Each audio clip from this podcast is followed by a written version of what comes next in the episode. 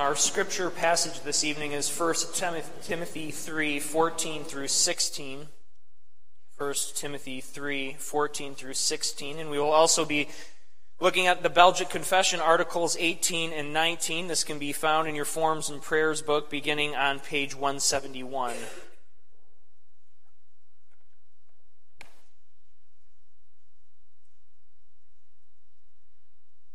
Are many passages we could have turned to thinking of the doctrine of the incarnation. So many, in fact, that it becomes difficult to select simply one. But I've chosen this text from Timothy as it describes this mystery of the church and the pillar and buttress that we hold to is the incarnation of Christ himself. Before we read, let's ask for God's blessing. Father in heaven, we pray that you would give us understanding as we open your word to read it and as we consider in a more formal and theological way the doctrine of the incarnation, of, your, of you coming in the flesh to your people. Give us understanding. May we see to the best of our extent and the ability of our frail minds what has been accomplished in your efforts to adopt us as your children. We thank you for the great privilege it is to open your word. We ask that we would treat it with respect, and we ask that you would give to us bountifully through it. We pray this in Jesus' name. Amen. 1 Timothy 3, verse 14. I hope to come to you soon, but I am writing these things to you so that, if I delay, you may know how one ought to behave in the household of God, which is the church of the living God, a pillar and buttress of the truth. Great indeed, we confess, is the mystery of godliness. He was manifested in the flesh, vindicated by the Spirit, seen by angels, proclaimed among the nations, believed on in the world, taken up in glory. Again, I reference this text particularly for what it says. Great indeed, we, we confess, is the mystery of godliness. He was manifested in the flesh and then it proceeds on to explain what that means. So that is the verse we will think of today that it was God Himself who was manifest in the flesh. This is that great mystery that the church holds to. And now we turn to the Belgic Confession, Articles 18 and 19, as it summarizes all of what God's Word has to say about the incarnation and about the two natures of Christ. Belgic Confession, Article 18. So then we confess that God fulfilled the promise which he had made to the earthly fathers by the mouth of his holy prophets when he sent his only and eternal Son into the world at the time set by him. The Son took the form of a servant and was made in the likeness of man, truly assuming a real human nature with all its weaknesses except for sin. Being conceived in the womb of the Blessed Virgin Mary by the power of the Holy Spirit without male participation and he not only assumed human nature as far as the body is concerned, but also a real human soul, in order that he might be a real human being. For since the soul had been lost as well as the body, he had to assume them both to save them both together. Therefore, we confess against the heresy of the Anabaptists, who deny that Christ assumed human flesh from his mother, that he shared the very flesh and blood of children, that he is fruit of the loins of David according to the flesh, born of the seed of David according to the flesh, fruit of the womb of the Virgin Mary, born of a woman, the seed of David, a shoot from the root of Jesse, the offspring of Judah, having descended from the Jews according to the flesh, from the seed of Abraham, for he assumed Abraham's seed, and was made like his brothers except for sin. In this way he is truly our Emmanuel, that is, God with us. Just a brief comment before we read Article 19. You see in that end paragraph and section there of the Belgic, all those references, and you can even see the citations and the verses that are, are given in support of it. But it's all these things that point to his very real humanity, descending from these very real humans, these people, that he is the descendant and culmination of these covenant lines. So it points very clearly to his descent and his human flesh. Now we turn to Article 19, the two natures of Christ. We believe that by being thus conceived, the person of the Son has been inseparably united and joined together with human nature. in such a way that there are not two sons of God nor two persons, but two natures united in a single person, with each nature retaining its own distinct properties. Thus, his divine nature has always remained uncreated, without beginning of days or end of life, filling heaven and earth. His human nature has not lost its properties, but continues to have those of a creature. It has a beginning of days. It is of a finite nature, and retains all that belongs to a real body. And even though he, by his resurrection, gave it immortality, that nonetheless did not change the reality of his human nature. For our salvation and resurrection depend also on the reality of his body. But these two natures are so united together in one person that they are not even separated by his death. So then, what he committed to his Father when he died was a real human spirit which left his body. But meanwhile, his divine nature remained united with his human nature, even when he was lying in the grave. And his deity never ceased to be in him, just as it was in him when he was a little child, though for a while it did not show itself as such. These are the reasons why we confess him to be true God and true man. True God in order to conquer death by his power, and true man that he might die for us in the weakness of his flesh. People of God, though at times technical, our creeds and confessions provide us great truth. They provide us a great place to stand. It is amazing to think with what precision we can speak of these things to know that this was not always the case. And what I want you to keep in your minds tonight, my, my main goal this evening is really that we would understand what we confess. That we would understand what we confess. We gather every week, every Sunday evening, we profess our faith. We are giving the definition of our faith, what we believe, what's the content of our faith, what are we confessing faith in. And we use those creeds, we use the Apostles' Nicene and Athanasian creeds, and they have very technical language in them, very precise. Why? Why is that? Why do we have this precision of language? Because what we are talking about matters. I wonder if you've ever had the, uh, the privilege, it may not seem like a privilege at the time, of entering into two people arguing. Usually we don't look at it as a privilege, but a nuisance. But bear with me if you have ever had that opportunity where two people are arguing about something and you, you sort of step into it and you start hearing what they're arguing about. And as you listen to it, you, you're trying to determine, well, what are they saying? What are they arguing? What, what's this language? And if it's a topic that you're not too familiar with, you'll hear a lot of phrases and words and you think, I, boy, I'm lost. I don't know what they're saying.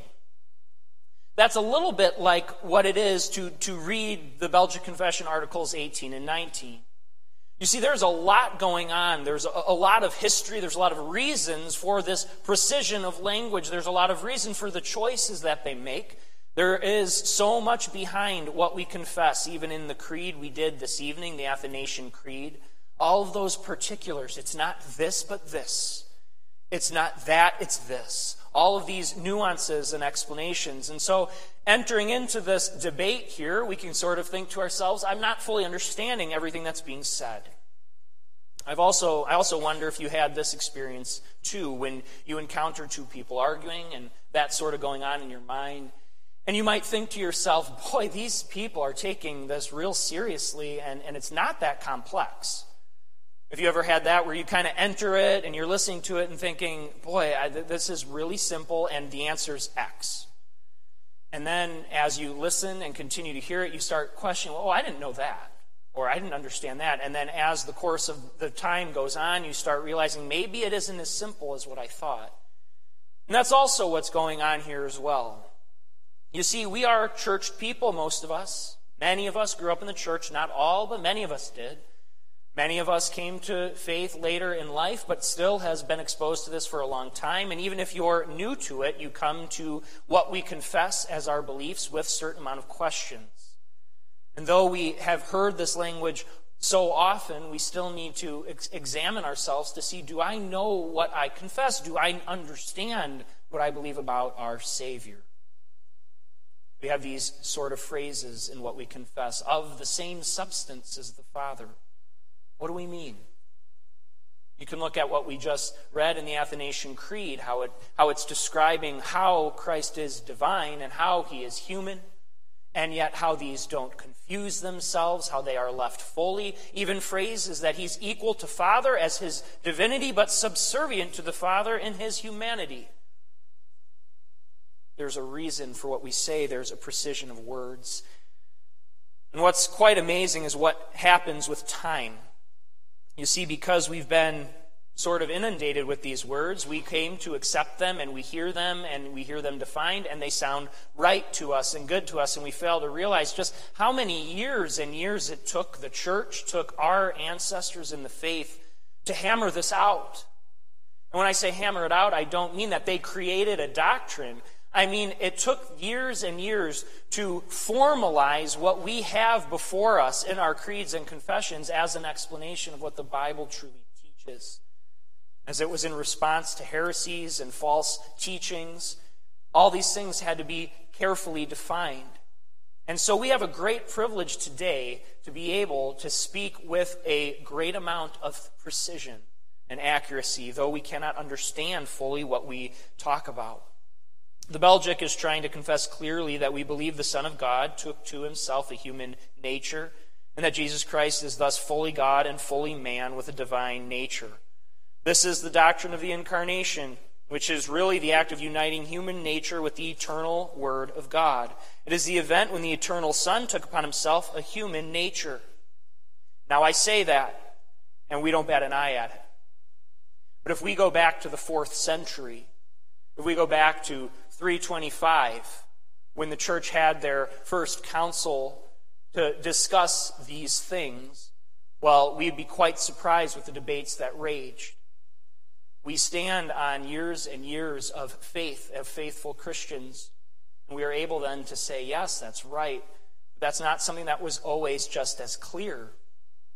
It is clearly taught in God's Word, but wasn't presented to the church in this way, and there was a lot of false teachings.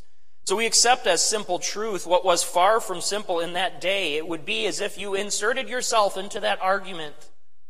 If you could go to those early church councils, you would think, well, yeah, of course we know that. We've known that for a long time. But as you would listen, you would think, wow, I didn't realize how complex it was to come to this point. So we'll look at first the historical development of what we believe. The first council was in 325, First Council of Nicaea. That's where the church gathered and it first affirmed, as in a formal position, that the Son of God was of the same substance with the Father. We are very familiar with that phrase, but it was that phrase that was combating a gross heresy called Arianism, a heresy that taught that Christ was created, that there was a time when Christ was not, or the Son of God was not, that he was less than the Father, which destroyed his divinity. And as our confession makes plain, if Christ is not divine, if the Son of God were not divine, he cannot bear the weight of sin. And so we would lose the gospel. This was very important. And what they came to say was that no, the Son of God is not of a different substance with the Father. What that meant is that he wasn't less than the Father. He wasn't a created being. All that the Father is, all that God is in his divinity, the Son is of that same substance. That was a profound statement, and it separated the church. You see, after it was formulated there in 325, which, by the way, was the first form of the Nicene Creed, we confess, just as an aside, when we confess the Nicene Creed, it's, it's going back all the way to 325, just hundreds and hundreds of years ago. And that's when this was first being clarified and determined. But, anyways, after they first confessed that in 325, shortly after that, the position that, that the Son of God was less than the Father became the norm in the church. Saint Athanasius, which is the creed we confessed is named after him, Athanasius, he taught the true and orthodox teaching that the Son was of the same substance as the Father. He was banished multiple times. He had many battles to face, threats against his life, because he fought for that truth. And so it wasn't until the next Council of Constantinople in 381, which reaffirmed the Council of Nicaea's decision that the Son of God was of the same substance with the Father. And it also dealt with a different heresy known as Apollinarianism. Now, you hear those words? Don't become sidetracked with the, the oddness of the word itself. What this taught was that Christ had a human body and soul, but his spirit was replaced by the Son of God, the Word. You hear that and wonder what you think. Does that register as a problem? That he may have had this human body, but the spirit was not a human spirit. There's a phrase in the Belgic that we read that he assumed the Spirit because he needed to save it all together. If it wasn't taken up, it wouldn't be saved. If he didn't have a true human spirit, he was not a true human. If he was not a true human, then he could not save us. It takes a true human descended from the humans to save humans. And so, if you taught such a teaching, taught this, that no, there was a replacement of his spirit with the divine, well, we've lost our salvation yet again. Yes, it's technical, but it's necessary. And so they fought against it in Constantinople in 381 and established the, the fact that it is not that Christ took to himself, the Son of God took to himself, a complete human nature, body and soul, body and spirit. Well, it was just a few years later in 431 at the Council of Ephesus where there was another heresy, Nestorianism. What is this? This basically emphasized the two natures, the divine and human nature of Christ, in such a way where there was no union between the two. So, what this would result in is basically two separate persons, or something like a schizophrenic Christ. That he was sort of at times this divine figure, and then at times he was this human figure. And you ended up with two kind of individuals, and this is how it was being formed. Well, what are the problems with that? Well, the problems with that, if there's no true union, then we, we don't have a true mediator. We don't have a true Savior. We needed a union of the two natures in a person, in the Son of God. And if they were distinct, we had no true union. We had no God man. Thus, we had no true Savior. When you think of it this way, that that Jesus was sort of just this, this receptacle of the divine, we don't have that true person we see in God's Word, the Son, fully God and fully man. Well, as we're continuing very briefly, this is a long set of history, and I'm not going to bore you with all the details. We're just getting at the important points of this. But as you can imagine, if that heresy was one that over separated the natures of Christ, what would follow? A heresy that would over unionize them this was the next heresy. It was taught by those, and I actually think these names are fun. You probably don't, but Eutychianism or Monophysites taught this. That's a good word, boys and girls. Remember that and say, I don't know, you sound like a Eutychian. I'm not actually saying to, to do that, but these, these words, this, this heresy, what ended up doing was take, took the divine nature and the human nature and merged them. And so merged them that one of the natures lost its properties. You see, what our confessions and our creeds clearly say is that Jesus had a divine and human nature, but they did not merge and mix and create this new type of nature. The big word that we're saying for this, monophysites, that comes from the Greek word one, only, mono, one, phusis, nature, one nature. So what's happened is you've taken the divine and human and you've made a new. Well, that's not salvation. What would happen when you do that is the divine swallows up the human. You don't really have a human anymore. You have this creature who's not quite God, not quite man, but a sort of mix of the two, and that's the problem. We needed a full God, a full man to save us. That's what Christ was. And so they overblended the nature. So here's what I want us to see, having just briefly gone through those councils and these heresies. We have all these things that need to be figured out. It's quite something to say that God became man, isn't it? We're so used to it, it doesn't sound odd, but think of that.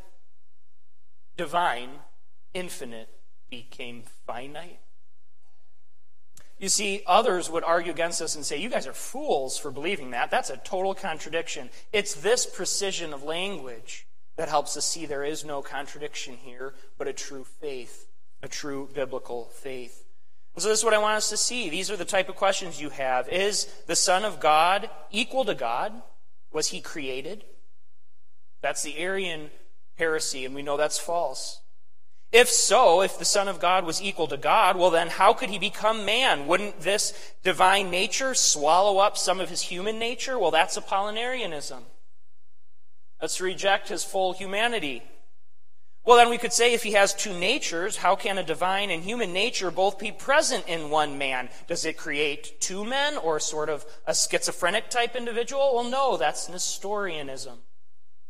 Does it create one new nature that is human and divine? Well, no, that's Monophysitism or Eutychianism. And if so, how can that work? If you join these natures, did he merely seem to be a human or was he a true human? That would be to deny his human nature, which is wrong. So the Belgic answers all these things in these articles, showing first that Jesus was fully human through Mary, but not sinful being the seed of the woman, not of the normal, ordinary procreation of man, which was to say that he did not descend in the ordinary way and thus receive sin. He received his human nature from Mary, and the Holy Spirit came upon Mary, and thus we have a divine and human Savior. So that's the historical background. Now we look at what we confess. Having said all that, I want to read something. I want to read what we actually believe. And I want us to appreciate the precision in which we can say this. This is the statements of what we believe. We confess that Jesus has two natures, fully God, fully man, having been inseparably united, which did not create two sons of God, nor two persons, but two natures united in a single person, with each nature retaining its own distinct properties.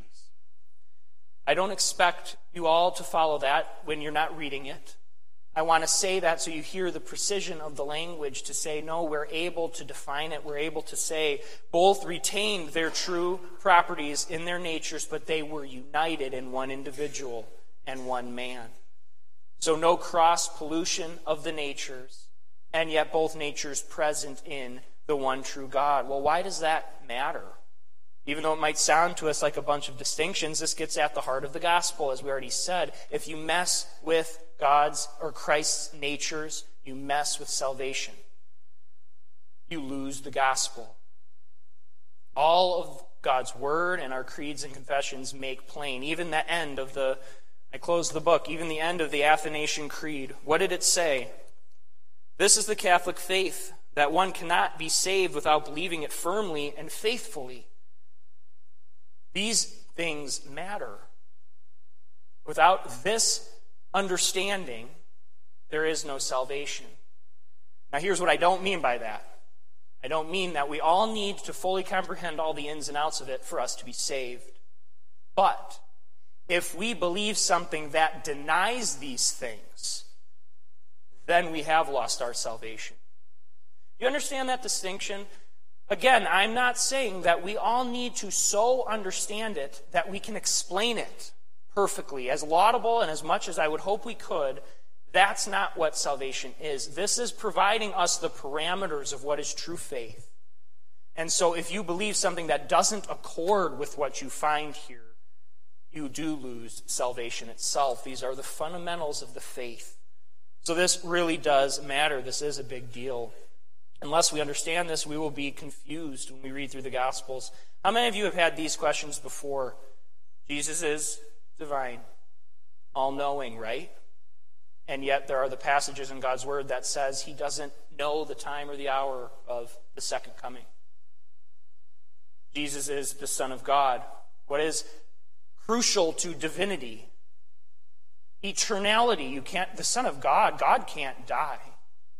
And yet, in the very same breath, God died on the cross. Can we say that? You see how we have all these contradictions or seeming contradictions? Divinity could weep. Can that be the case? How do we answer these things? This precision of language allows us to say something like this.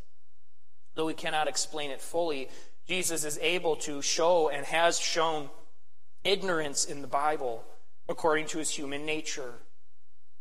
Jesus is able to die because a human nature can die. And so, in dying in his human nature, we can say the Son of God died because of the union. We don't believe that his divine nature died. It can't. But the human nature he assumed to himself, that he took to himself, that is part and parcel to who he is, died. And so we can say the Son of God died. Yeah, we're deep here, and we need to be. Where else are you going to go if someone came up to you and told you that?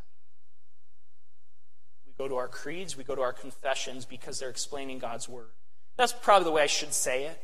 I don't want to elevate the creeds and confessions above God's word. We go to God's word, but the creeds and confessions are that tool that help us explain it, help us understand it. And if we didn't have that, we would question our faith. Is this nonsensical? Well, no, it's not. It's true. This is God's word, and it can be explained, and it is explained. Two natures of God are not confused, they're not altered, they're not mixed, they're not divided. They are joined together in the one individual, Jesus Christ, fully God and fully man. And again, I understand. We hear this and we might think, well, how does that help me today? I don't know that I can provide that simple application that knowing the two natures of Christ in that way helps you practically live in a certain way today. But what I can say is the best and biggest application of this text is this is your whole faith. This is how it works. This is how salvation was accomplished through these ways. You see what the Belgic Confession is trying to show are these three points. The person of the Son is inseparably united and connected with the human nature. What we mean by that is that when Jesus took a human nature to himself, he didn't take it up temporarily. The Son of God has forever assumed a human nature. He will never let it go. He will always be our mediator. He is always our federal head, and He is always our true human king. Human king with a body who will reign because He forever assumed that nature inseparably, which does not divine, which does not push away His divinity, but it keeps them both intact together. The Belgic is also trying to show that the two natures are united in one single person. We don't have two, we don't have a mixture. They all come together in Jesus Christ himself. And third, the Belgic is trying to show that each nature retains its own distinct properties, because if you start messing with the natures, you mess with God himself. You cannot do that. It was indeed the Son of God who himself assumed this nature, and the divine attributes stay as they were. This was clearly taught, again, here's your history lesson. We'll continue with that at the Council of Chalcedon in 451. And I'm, I'm seeing everyone writing all the councils down. I'm actually not. Why isn't everyone writing all the councils down? It's okay. I, that, that's all right. The Council of Chalcedon in 451 taught this and gave these clear distinctions that the Son of God was acknowledged to be fully God and fully man, where there was no confusion of the nature, alteration of the nature, division of the natures, separation of the natures. Each nature remains intact, but united in the person of Jesus Christ. All right, there's all the particulars, there's the history. And now our final point why is that important? Why does that matter? Well, we've already been talking about it. It matters because this is the details of our faith matters because without this, we lose our faith. It matters because only a human is capable of paying for sins. And it matters because only the divine is able to bear it. You need them both. And so Jesus was fully man and thus a reasonable substitute, a correct substitute, because he is just as human as we are. You sitting in the pews, Christ has the same human nature without sin that we all do. He is human. And so he is able to stand in for us, and yet he's divine and then able to bear the weight of sin of the world. There was only one being able to do this the second person of the Trinity, the Son of God Himself. There's no one else who could take our nature assume it, and pay for our sins. No one and nothing. It was only He that could have done this, and He did it. That's why it matters. Galatians 4 4 shows why it matters. But when the fullness of time had come, God sent forth his Son, born of a woman, born under the law, to redeem those who were under the law, so that we would receive adoption as sons. Why does it matter? Because this is what adoption itself hinges on. Adoption is a long process. There are many forms that need to be filled out. It costs a lot. The finances are high. It takes a long time. There are a lot of particulars, and we have that even today to adopt. It isn't an easy process. Well, the same is true of our own adoption. Here's are the particulars of our adoption the natures, the assuming human nature, the incarnation. All these things are particulars to bring about our own adoption. That's why Timothy is able to say, Great indeed we confess is the mystery of godliness. He was manifested in the flesh, vindicated by the Spirit, seen by angels, proclaimed among the nations, believed on in the world, taken up into glory. Where I want to end today is on a great description of our Lord and Savior. Revelation 1, verses 12 to 19. This is what Revelation 1 says. Then I turned to see the voice that was speaking to me. And on turning, I saw seven golden lampstands. And in the midst of the lampstands, one like a son of man, clothed with a long robe and with a golden sash around his chest. The hairs of his head were white like white wool, like snow. His eyes were like a flame of fire. His feet were like burnished bronze, refined in a furnace. And his voice was like the roar of many waters. In his right hand he held seven stars. From his mouth came a sharp two edged sword, and his face was like the sun shining in full strength. When I saw him, I fell at his feet as though dead. But he laid his right hand on me, saying, Fear not. I am the first and the last and the living one.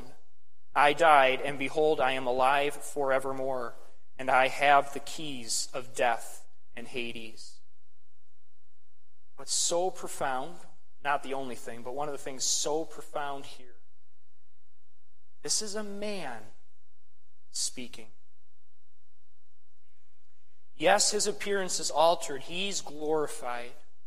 His human nature has been glorified. But this is, as the text said, he saw one, he saw one like a son of man. This is that glorified vision, and yet this man, in all of this splendor, is still a man.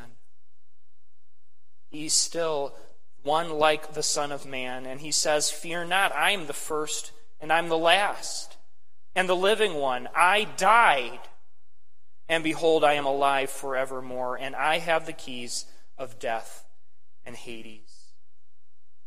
Why does the fact that he's a man matter? He's our mediator. Look at the power in his hands. He holds the power, the keys of death and Hades. Out of his mouth comes a sword. His eyes are like flaming lights. His feet are like strong and bright bronze. This is this imagery that John tries to give in Revelation. What is he describing? We don't know until we truly see the glorified Son of God himself. And yet he is our representative, bearing our nature forevermore to be that head. That's who you go to in prayer. That's who sits beside Christ, beside God's own side, interceding for us. He, this, this powerful mediator who adopted us and saves us. You see, that's the fuss of Christ's two natures. That's why it matters. It is our salvation itself. Amen. Let's pray. Father in heaven, we come before you to praise you for your great plan. We praise you for what you instituted and did, and we praise you, Lord Jesus, for what we see. For the image of a one like the Son of Man, one bearing our nature, and yet glorified, one who has achieved salvation for us one who is fully God, fully man, and in that complex and wondrous mystery, we are able to, to say it with clarity though our finite minds cannot grasp all those particulars. But we praise you for your word, which is the foundation of what we believe, which comes forth, gives us our true faith. Lord, we pray that you would be near to us and guide us through your Spirit. Be with us as we depart this evening, and may we have that image of you with just we with what we just read in our minds and hearts of our Savior in heaven, who holds the keys of death and Hades, who loves us and has become one of us. We pray this in your name.